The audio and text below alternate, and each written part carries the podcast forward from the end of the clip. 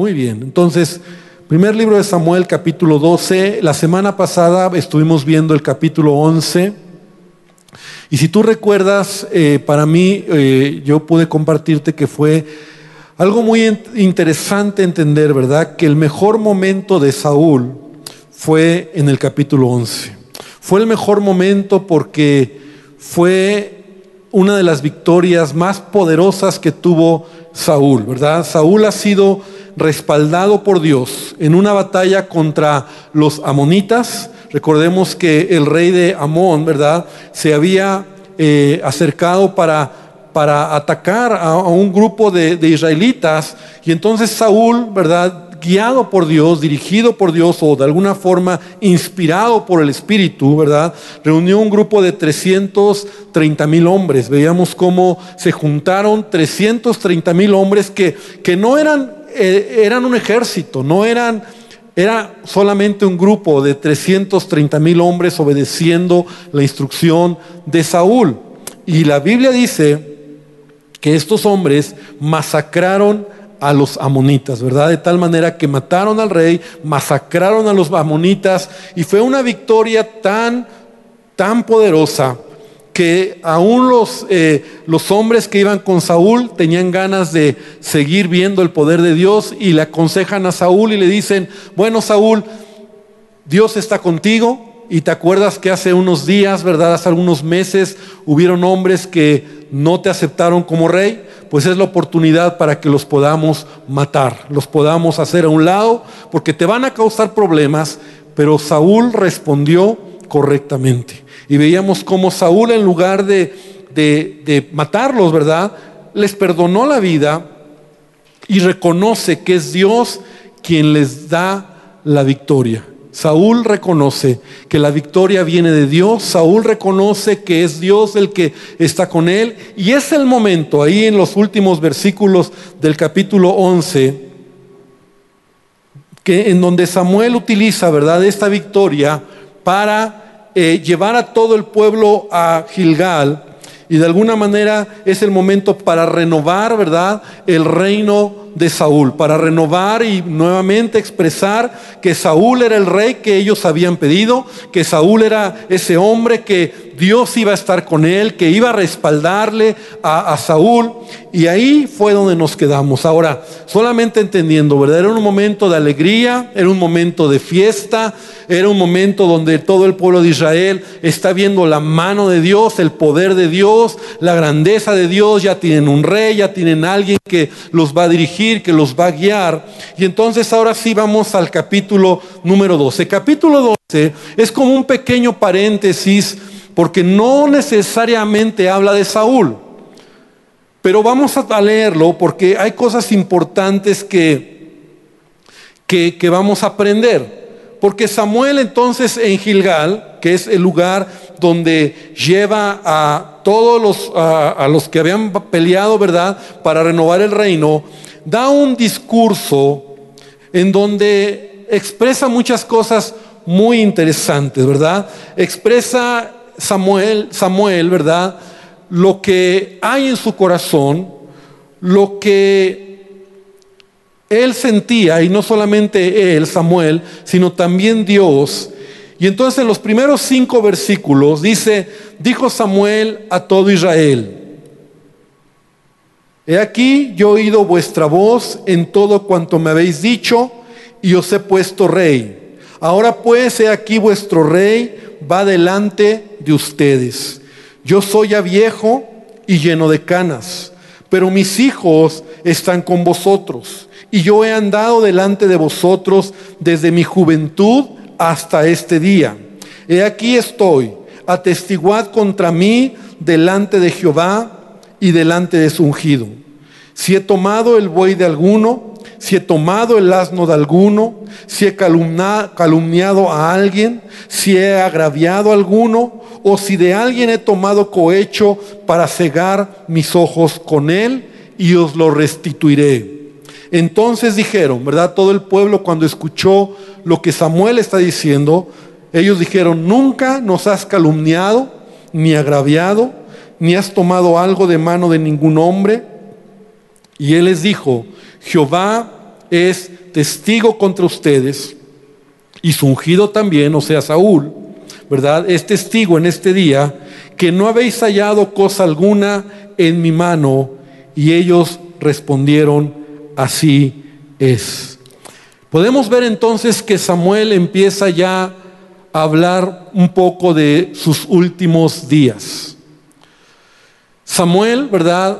Un hombre que desde niño estuvo en la presencia de Dios y todos conocemos la historia de Samuel, ¿verdad?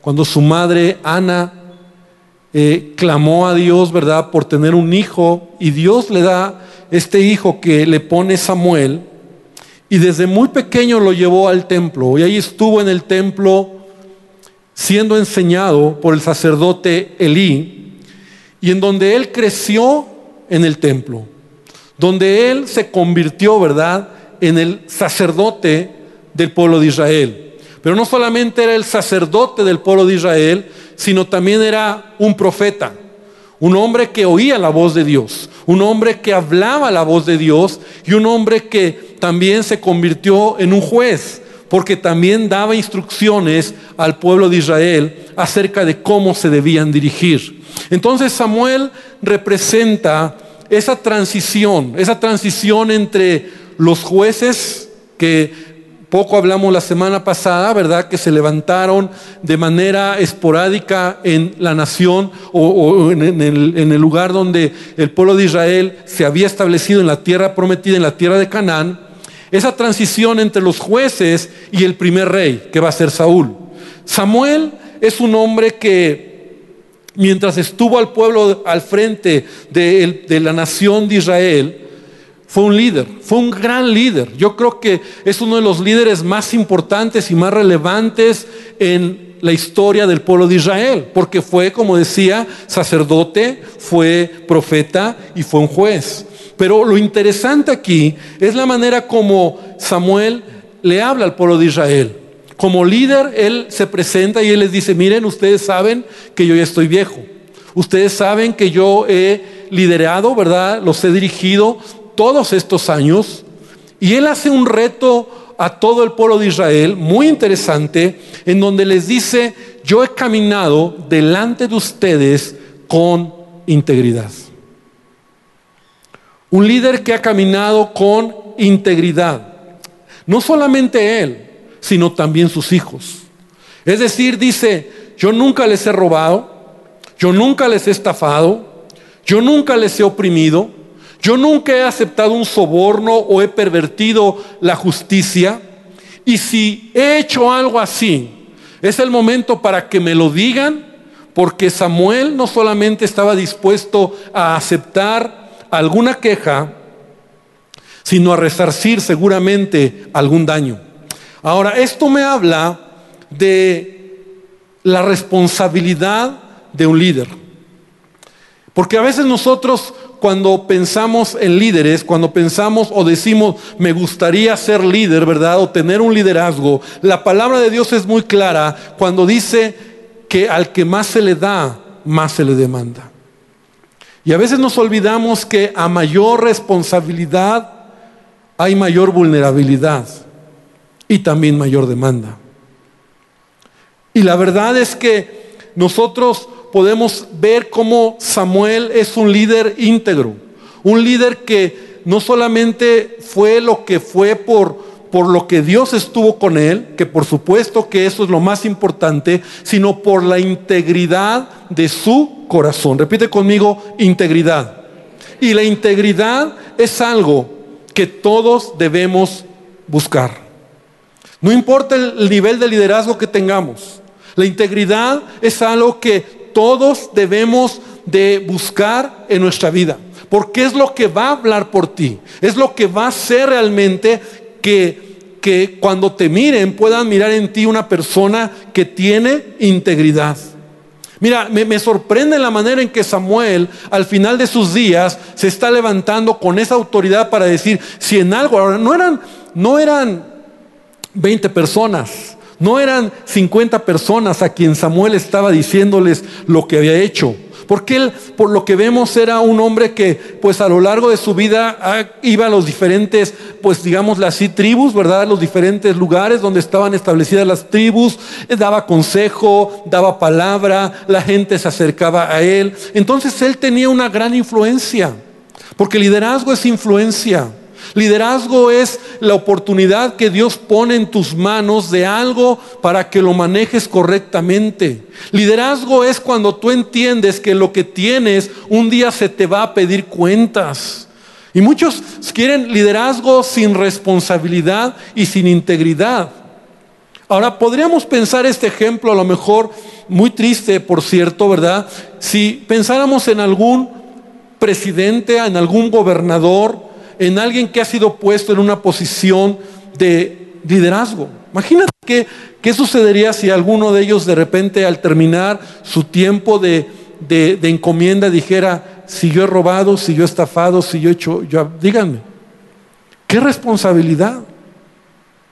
Y como que estamos acostumbrados, incluso desafortunadamente, ¿verdad? En nuestra idiosincrasia como mexicano, pastor, pues imagínese, o sea, hasta el policía se le da una posición de liderazgo, de, relevancia y hasta él estafa, roba y se aprovecha. Cualquier persona que tiene una posición de algo, ¿verdad? En el trabajo, te dan una responsabilidad y esa persona que tiene la responsabilidad de cuidar o de atender algo, es el primero que, que se aprovecha, que roba, que, que, que quita. Y, a veces nosotros decimos, es que así es. No, no, así no es, hermano. Nosotros encontramos en la Biblia que un hombre como Samuel tuvo la integridad de decir, si en algo les he fallado, díganmelo. Mira, en el Nuevo Testamento encontramos que otro gran líder hace lo mismo. Otro gran líder tiene esa integridad de decir, si en algo les he fallado. En el libro de Hechos, en el capítulo 20, en el versículo número 17, el apóstol Pablo, después de que ya ha trabajado suficiente, ha realizado sus viajes misioneros, ¿verdad? Sus tres, porque en la Biblia tú encuentras que hay como tres viajes, tres momentos diferentes donde Pablo viaja para establecer iglesias, para establecer el reino de Dios. Y cuando él ya va, él sabe que va a ir hacia Roma y que tal vez en Roma lo van a tomar preso por causa del Evangelio. En Hechos 20, versículo 17, él llama a los ancianos de esa región, de la región de Éfeso, y dice, enviando pues desde Mileto a Éfeso hizo llamar a los líderes de la iglesia, porque fue a los líderes a los que llamó. Y cuando vinieron a él les dijo, ustedes saben cómo me he comportado entre ustedes todo el tiempo. ¿Cómo me he comportado? Porque integridad tiene que ver con tu comportamiento. Tu comportamiento va a hablar de ti, tu comportamiento va a hablar de quién eres. Y Pablo empieza a decir, ¿cómo me he comportado entre ustedes todo el tiempo desde el primer día que yo entré a Asia? Sirviendo al Señor con toda humildad, con muchas lágrimas y pruebas que me han venido por las acechanzas de los judíos. Ahora, ahí viene Pablo, eh, se avienta todo un, pues una despedida muy interesante, ¿verdad? muy emotiva, pero aquí lo importante es cómo se comportó Pablo y cómo nosotros nos debemos de comportar en la vida como líderes, como personas, en el trabajo, en el lugar donde te han asignado una responsabilidad, porque tu comportamiento habla de quién eres. Tu comportamiento habla de la manera en que tú eh, eres como persona, ¿verdad? Y debemos tener comportamiento de acuerdo a lo que la palabra de Dios nos enseña.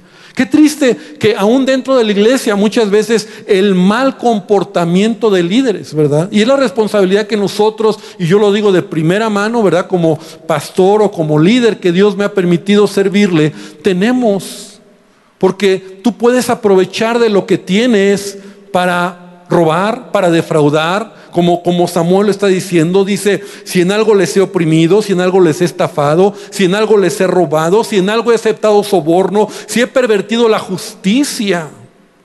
Porque es fácil cuando tú dices, pues yo lo hago porque yo soy el chiras pelas, ¿no? Porque yo lo... No, porque detrás de uno está Dios. Y por eso la palabra de Dios es clara cuando Él dice, al que, al que tiene y lo lo usa correctamente y lo multiplica correctamente, Dios le da más, pero al que, el que, al que no lo hace bien, aún eso poco que tiene se le quita. Dice el apóstol en 1 Tesalonicenses 2.10, el apóstol Pablo, vosotros sois testigos, otra vez expresando este concepto de comportamiento correcto, de integridad. Dice, vosotros sois testigos, le dice a la iglesia de Tesalónica, y Dios también, de cuán santa, justa e irreprensiblemente nos comportamos con vosotros los creyentes. Esto me impresiona. Pablo está diciendo, ustedes saben cómo me he portado con ustedes. Cómo me he comportado manera justa y, santa, justa e irreprensible. Esa palabra irreprensible, hace algún tiempo yo compartí un estudio sobre esto, ¿verdad? Irreprensible es que nadie, que no haya nada en tu vida que alguien te pueda reprender. Ay, no, el hermano Ernesto, el pastor, ay, no, el pastor Ernesto, no, pues a mí me debe dinero. No, el pastor Ernesto, él. O sea, ¿hay algo en tu vida que alguien pueda reprenderte? Dice el apóstol, ser irreprensibles. O sea, que tu vida sea íntegra que tu comportamiento sea íntegro. Ahora, es interesante Samuel porque él fue esa clase de hombre, él gobernó por más de 40 años. Ahora, otro punto interesante, tenemos que avanzar. Él era muy sensible a la voz de Dios. Porque mira, dice, yo estoy aquí y también están mis hijos. Y ni yo no lo dice así, pero da a entender, ¿verdad? El pasaje. No lo dice, no dice ni yo ni mis hijos, pero dice, si yo, ¿verdad? O a los que tengo aquí han hecho algo, díganme. ¿Te acuerdas los hijos del sacerdote Elí? Que dice la Biblia que precisamente, precisamente por eso Elí fue, fue quitado del sacerdocio y, y toda su descendencia. Porque dice que los hijos de Elí, ¿verdad? Se dormían, tenían relaciones sexuales con las mujeres afuera del campamento, o en las puertas del campamento. ¿Qué clase de hijos tenía Elí? Y Elí solamente les decía, hijos, no hagan, no sean tan malitos, por favor, muchachos, porque todo el pueblo se da cuenta y qué van a decir de ustedes y de mí. Y dice la Biblia que él nunca les estorbó. Él nunca hizo nada para que sus hijos cambiaran. Más bien, pues no pasó, no, pues ni modo. Y Dios actuó. Y Dios intervino y quitó del sacerdocio a Elí y todos sus hijos murieron en, una batalla. Entonces tampoco es garantía, ¿verdad? O sea, no es como que, bueno, yo y ya, no, también nuestros hijos merecen o, deben de tomar ese mismo carácter. Y como personas, cada uno de nosotros debemos de entender que nuestros hijos van a aprender de nosotros carácter en casa, lo que yo hago, lo que como yo me comporto. Ahora, Samuel no puso a sus hijos como rey, a uno de ellos, ¿verdad? Él va a ser el rey. No. Puso a quien Dios le dijo. Y Dios le dijo, va a ser Saúl. Y ya vimos cómo fue el acontecimiento. Entonces esto habla de un líder que es obediente y sensible a la voz de Dios. Estos primeros cinco versículos son interesantes, amén. Avanzamos. A partir del versículo número 6 hasta el versículo 15, les habla cómo Dios había sido fiel con ellos. Es decir, cuando ellos clamaban, cuando ellos pedían, el pueblo de Israel pedía a Dios ayuda, Dios intervenía de manera sobrenatural. La pregunta que les hace Samuel es, ¿por qué quieren un rey? ¿Por qué querían un rey? Si él, si Dios había estado con ellos en todo momento. Entonces, miren, vamos a ver rápidamente del versículo 6 al 15. Ahora, aquí Samuel, acuérdate que es como la gran fiesta está la celebración, han ganado una gran victoria, todos están muy contentos, alegres. Y Samuel dice, vénganse, vamos a celebrar, les voy a, voy a reinstalar a Saúl como rey, pero aquí como que les empieza a aguar un poquito la fiesta. Empieza un poquito a ser muy honesto con ellos, a llevarlos a un punto que vamos a ver. Versículo 6. Entonces Samuel, ya él mismo dice, si yo he fallado, no, somos testigos, te decimos Samuel, ¿verdad? Tú has sido íntegro con nosotros, tú has caminado, nunca nos has fallado. Ok, dice versículo 6, se dirigió al pueblo, dijo al pueblo, Jehová que designó a Moisés y Aarón y sacó a vuestros padres de la tierra de Egipto es testigo. Ahora pues aguardad y contenderé con vosotros delante de Jehová acerca de todos los hechos de salvación que Jehová ha hecho con ustedes y con sus padres.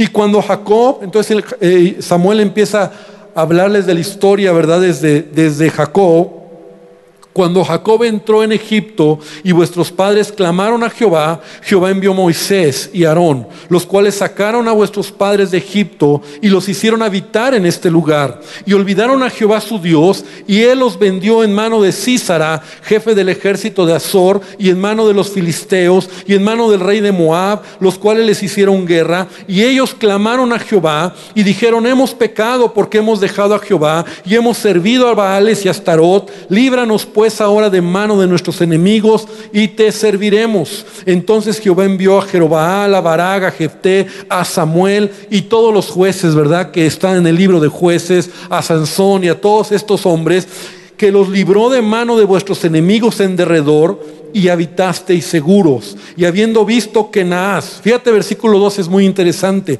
y habiendo visto que Naas, rey de los hijos de Amón, venía contra vosotros, me dijisteis, no, sino que ha de reinar sobre vosotros nosotros un rey, siendo así que Jehová vuestro Dios era vuestro rey.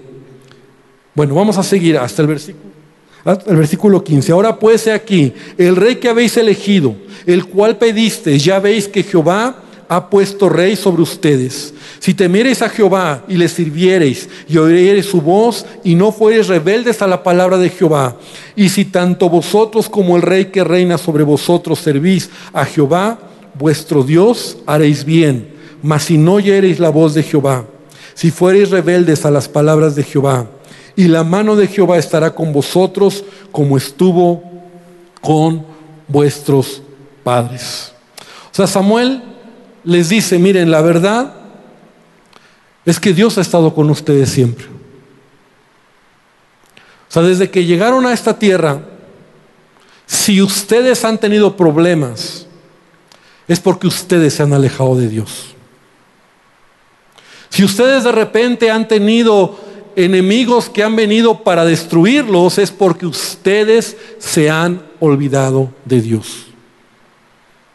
Pero acuérdense, les dice Samuel, cada vez que ustedes clamaban a Dios, cada vez que ustedes pedían a Dios ayuda, Dios levantaba un hombre, un juez que le llamamos, ¿verdad? Un hombre que de manera sobrenatural les liberaba de los filisteos, de los amonitas, de los moabitas, de cualquiera que estaba tratando de destruirles.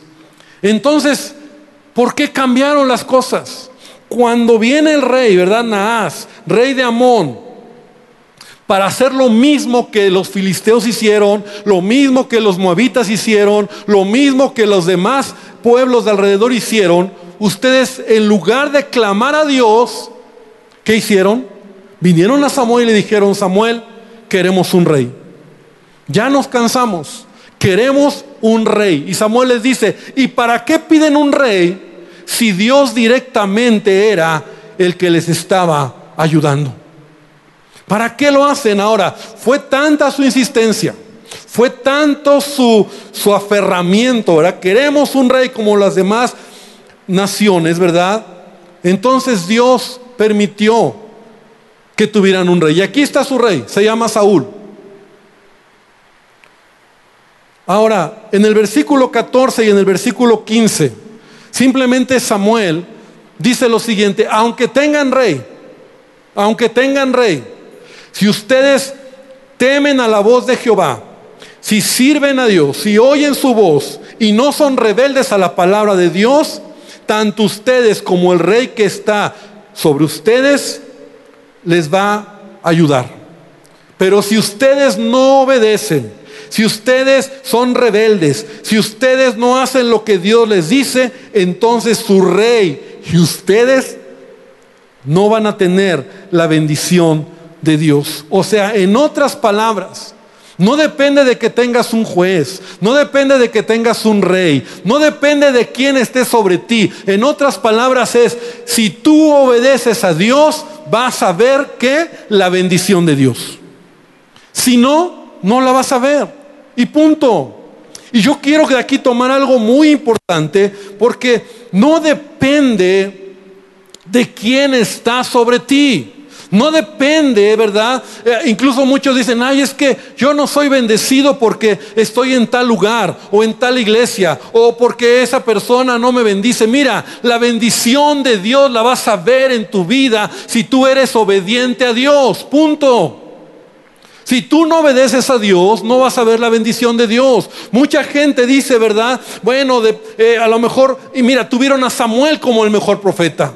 Tuvieron a Samuel como un gran líder. Samuel era un gran líder. Y aún así desobedecían a Dios. O sea, no depende de quién estaba ahí.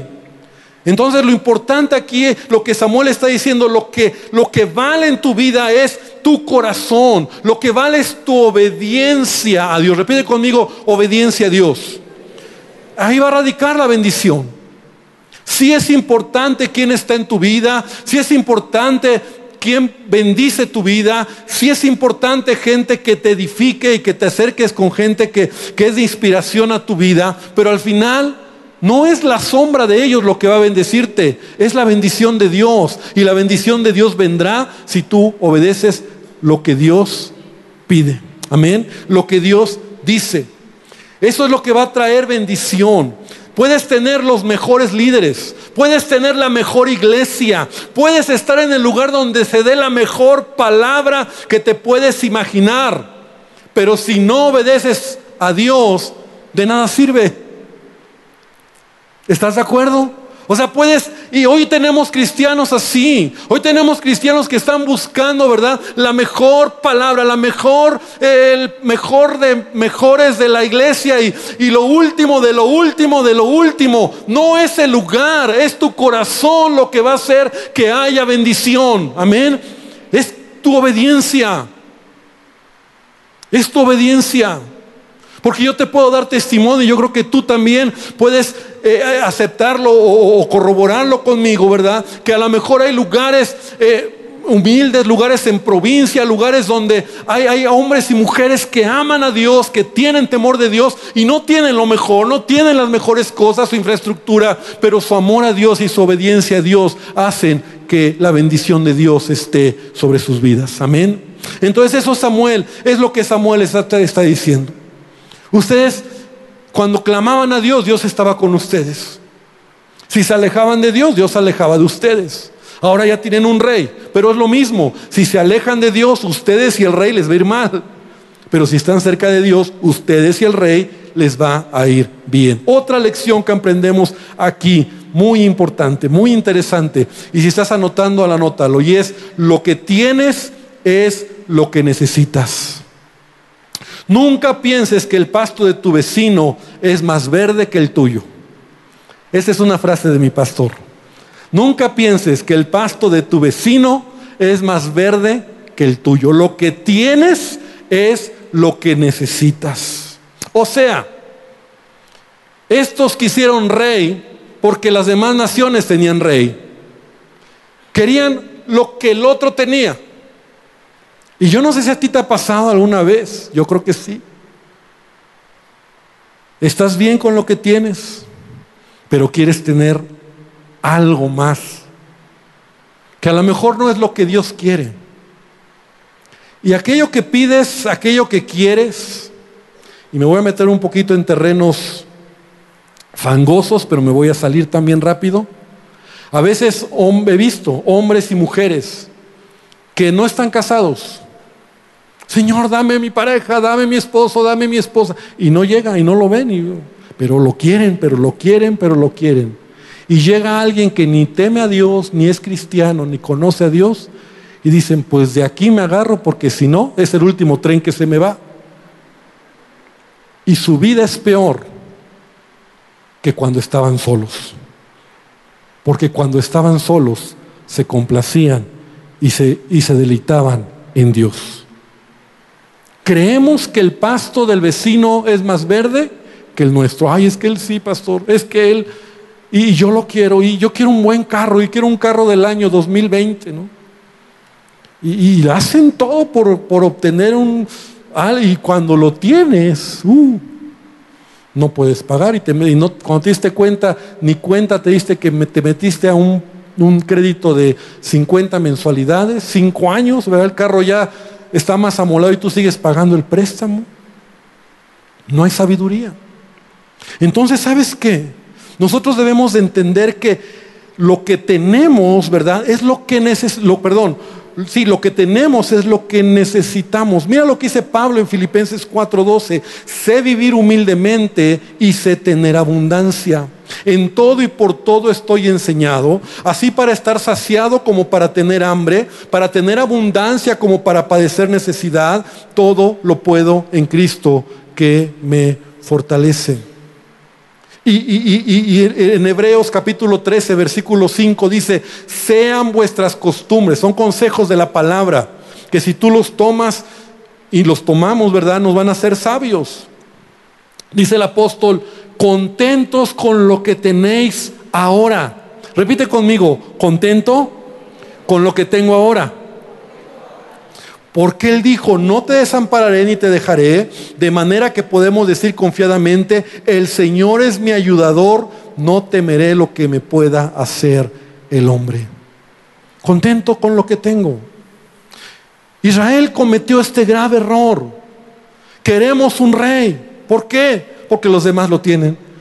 ¿Qué te hace creer, dice Samuel, que, que eso va a hacerte mejor? Pues yo creo que sí, no. Lo que te hace mejor es que tú tengas temor de Dios.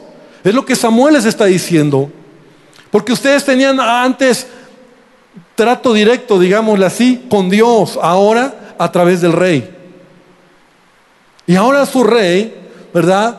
Les va a poner cargas, les va a hacer pagar impuestos, les va a hacer que sus hijos vayan a la guerra y va a tomar a sus hijas como siervas y todo eso va a ser parte del reinado, de lo que se tiene que hacer, porque así son los reinados.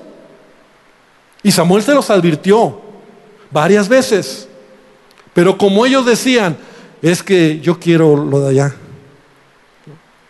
Allá me gusta, como allá también. Es que él lo tiene, yo también lo tengo, lo quiero. Y a veces se nos olvida que lo que tenemos es lo que necesitamos. Y a veces no lo tenemos porque si lo tenemos, nos echamos a perder. Me ha tocado muchas veces ver, ah, yo quiero tener un mejor puesto, yo quiero tener una mejor posición, yo quiero estar ahí ah, eh, y clamas y, y Dios te lo da. Pero casi, casi así como diciendo, y vas a ver. Y sabes que esa persona se olvida de Dios, tiene más dinero, cree que el dinero le le da todo, ¿verdad? Se empieza a relacionar con otras personas y que ya va una cena, ya va esto, ya va aquello, y cuando te das cuenta, ya destruyó su vida. Estaba mejor como estaba, pero no lo vemos.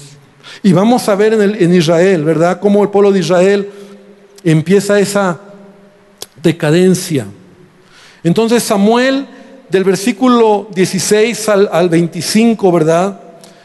Ya para, para avanzar, los sensibiliza para que reconozcan que no solamente fue una mala decisión, sino pecaron ante Dios al pedir un rey. Pecaron contra Dios al pedir un rey. Y Samuel como profeta de Dios, porque también tenía una palabra poderosa Samuel, hace algo para mostrar a Israel la ira de Dios. Versículo 16. Esperad una hora y mirad esta gran cosa que Jehová hará delante de sus ojos. ¿No es ahora la siega del trigo?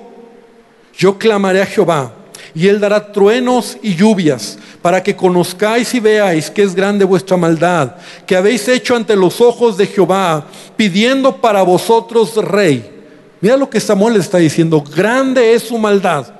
Porque han hecho esto ante los ojos de Jehová, pidiendo para vosotros rey. Y Samuel clamó a Jehová, y Jehová dio truenos y lluvias en aquel día. Y todo el pueblo tuvo gran temor de Jehová y de Samuel. Entonces dijo todo el pueblo a Samuel, ruega por tus siervos a Jehová tu Dios, para que no muramos, porque a todos nuestros porque a todos nuestros pecados hemos añadido este mal de pedir rey para nosotros. Sabe la condición del pueblo. Necio, pidiendo un rey porque todos lo tienen. Y cuando se dan cuenta que verdaderamente habían hecho mal, le dicen a Samuel, pide a Dios por nosotros, para que no nos vaya tan mal. Y entonces termina diciendo, y Samuel respondió al pueblo, no temáis, vosotros habéis hecho todo este mal, pero con todo eso no os apartéis en pos de Jehová, sino servidle con todo vuestro corazón. No os apartéis en pos de vanidades que no aprovechan ni libran, porque son vanidades. Por, pues Jehová no desamparará a su pueblo por su grande nombre, porque Jehová ha querido haceros pueblo suyo. Así que lejos sea de mí que peque yo contra Jehová, cesando de rogar por vosotros. Antes os instruiré en el camino bueno y recto. Y mira cuántas veces Samuel repite, solamente temed a Jehová, servirle de verdad con todo vuestro corazón y considerad cuán grandes cosas ha hecho por vosotros y si perseveran en hacer el mal, vosotros y vuestro rey van a perecer. Samuel termina, ¿verdad? En este paréntesis diciéndole al pueblo lo mismo. Lo que va a traer bendición a tu vida es obedecer a Dios. Lo que va a traer bendición a tu vida es hacer lo que Dios quiere. Porque la vida cristiana no se trata de una religión. No es una religión más, no es vengo a una religión, me cambio de una religión, no, se trata de una relación con Dios. Y Dios ve el corazón. Y el corazón de cada uno de nosotros, cuando Dios lo mira, Dios ve nuestra motivación. Ahora, la realidad es que el pueblo al final reconoce su error, pide perdón a Dios y, y vemos el gran amor de Dios. Es interesante ver el gran amor de Dios. Repite conmigo, el amor de Dios. Hermano, el amor de Dios es amplio. Muchos dicen, ay, es que Dios no me ama. Mira, Dios nos ama tanto. Porque a pesar de nuestros errores, a pesar de nuestras metidas de pata, a pesar de nuestras fallas, a pesar de que no lo hacemos bien, Él todavía nos ama. ¿Y cuántos le dan gracias a Dios por eso? Él te ama, dile al que está al lado, Dios te ama. No tenemos idea del amor tan grande de Dios. A pesar de que todo esto está mal, a pesar de que todo esto está complicado, Samuel está diciendo, pero no se preocupen, Dios les ama. Dios va a ayudarles. Y nuevamente les recuerda, si ustedes hacen la voluntad de Dios, si ustedes tienen temor de Dios, entonces van a ver la bendición. Pero si la riegan, si hacen lo que su voluntad dicta, entonces ustedes, y me encanta el versículo 13, 25, perdón, dice, mas si perseveran en hacer mal, ustedes y su rey van a, o sea, ustedes y el rey, los dos, van a morir, van a perecer. Lo que Dios mira es el corazón. Lo que Dios mira en nuestras vidas es realmente nuestra motivación y nuestro amor. Y esta palabra no es para que nos sintamos mal, digamos, uy Señor, entonces, ¿qué tanto yo he hecho mal? No, más viene para entender cuán grande es el amor de Dios en nuestras vidas. Cuán grande es el amor de Dios. ¿Qué es lo que te va a mantener de pie? A pesar de que tú te caigas, porque encuentras en la escritura en donde Él dice, ¿verdad? Si el justo cayere siete veces, Jehová siete veces lo va a levantar. El amor de Dios está contigo, está conmigo, siempre va a estar ahí. Él siempre va a estar para tomarte, para ayudarte, para darnos una nueva oportunidad. Ese es el amor de Dios. Y eso es lo que encontramos en todo el Antiguo Testamento. Un pueblo que se revela, un pueblo que desobedece, un pueblo que no hace lo que Dios le pide, Un pueblo que se aferra a hacer lo que otros son, no es obediente, no obedecen a Samuel. Y a pesar de todo, Dios está ahí con ellos. Mira lo que dice, versículo número 22. Dice, Jehová no desamparará a su pueblo por su grande nombre, porque Jehová ha querido hacerles, hacerle pueblo suyo. Es Él. Ahora yo te digo, iglesia, tú y yo somos pueblo de Dios. Tú eres pueblo de Dios. Tú eres hijo de Dios. Él te ha llamado para ser hijo, nos ha llamado para ser sus hijos. Ahora, si somos sus hijos, ¿en qué momento vamos a ver su bendición y su favor haciendo su voluntad? Caminando en sus mandamientos. Ahora tenemos al Espíritu Santo en nosotros. Ahora podemos nosotros caminar haciendo lo que Él nos pide sin apartarnos del Señor, sin alejarnos del Señor. Este paréntesis en la vida, en lo que estamos hablando, en la vida de Saúl, es muy interesante. Porque a partir del capítulo 13 vamos a retomar a Saúl. Inmediatamente capítulo 13, versículo 1 dice, había ya reinado Saúl un año. Y ahora va y nuevamente empieza a hablar de Saúl. Pero así como te decía hace ocho días, la vida de Saúl en el capítulo 11 es como el momento más glorioso donde él, ¿verdad? Queda bien, queda en alto, queda respaldado por Dios, toma buenas decisiones. A partir del capítulo 13 vamos a encontrar a un Saúl que toma malas decisiones, que revela en su corazón su desobediencia, que revela en su corazón su inseguridad y sus temores y eso le lleva a perder el reino. Y a perder no solamente el reino, sino perder todo lo que Dios tenía para él. Pero esta noche yo quiero invitarte para que hoy nos quedemos con este capítulo 12. Para que hoy cierres tus ojos ahí donde estás en tu lugar, por favor. Y vamos a orar. Y yo creo que más de una cosa hoy hemos aprendido de este capítulo. Más de una cosa hemos visto cómo Dios quiere que tú y yo podamos comportarnos. Hemos aprendido la integridad y el buen comportamiento que debemos de tener en la vida. Que liderazgo significa responsabilidad. Y que si más se nos da, más se nos va a demandar. Hemos visto que Dios estaba con el pueblo de Israel siempre y en todo momento Él les ayudaba cuando ellos clamaban a Dios.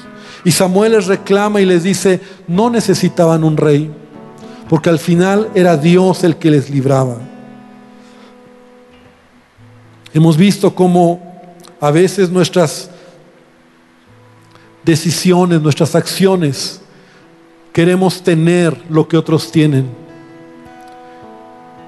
Y creemos que lo que otros tienen es mejor que lo que yo tengo pero nos olvidamos que tenemos lo que necesitamos. Y hemos visto también que Dios mira el corazón. Señor, esta noche venimos delante de ti para pedirte que tú bendigas esta palabra, que tú nos ayudes a reflexionar y aun si en casa pudiéramos leer con detalle este capítulo nuevamente, tú nos sigas hablando porque tú nos hablas, Dios, porque tú quieres enseñarnos principios de vida. Que podamos aprender, Dios, de Samuel, cómo fue un hombre tan, tan íntegro, tan, tan sensible a tu voz. Un hombre que cuando caminaba entre el pueblo de Israel, no había quien le reprendiera. Un hombre que hizo tu voluntad. Señor, te pido que tú nos bendigas, que bendigas tu palabra y Señor, que nos ayudes por medio de tu Espíritu Santo hacer tu voluntad. En el nombre de Jesús te damos gracias, Padre. Amén y amén, Señor. Gloria a Dios.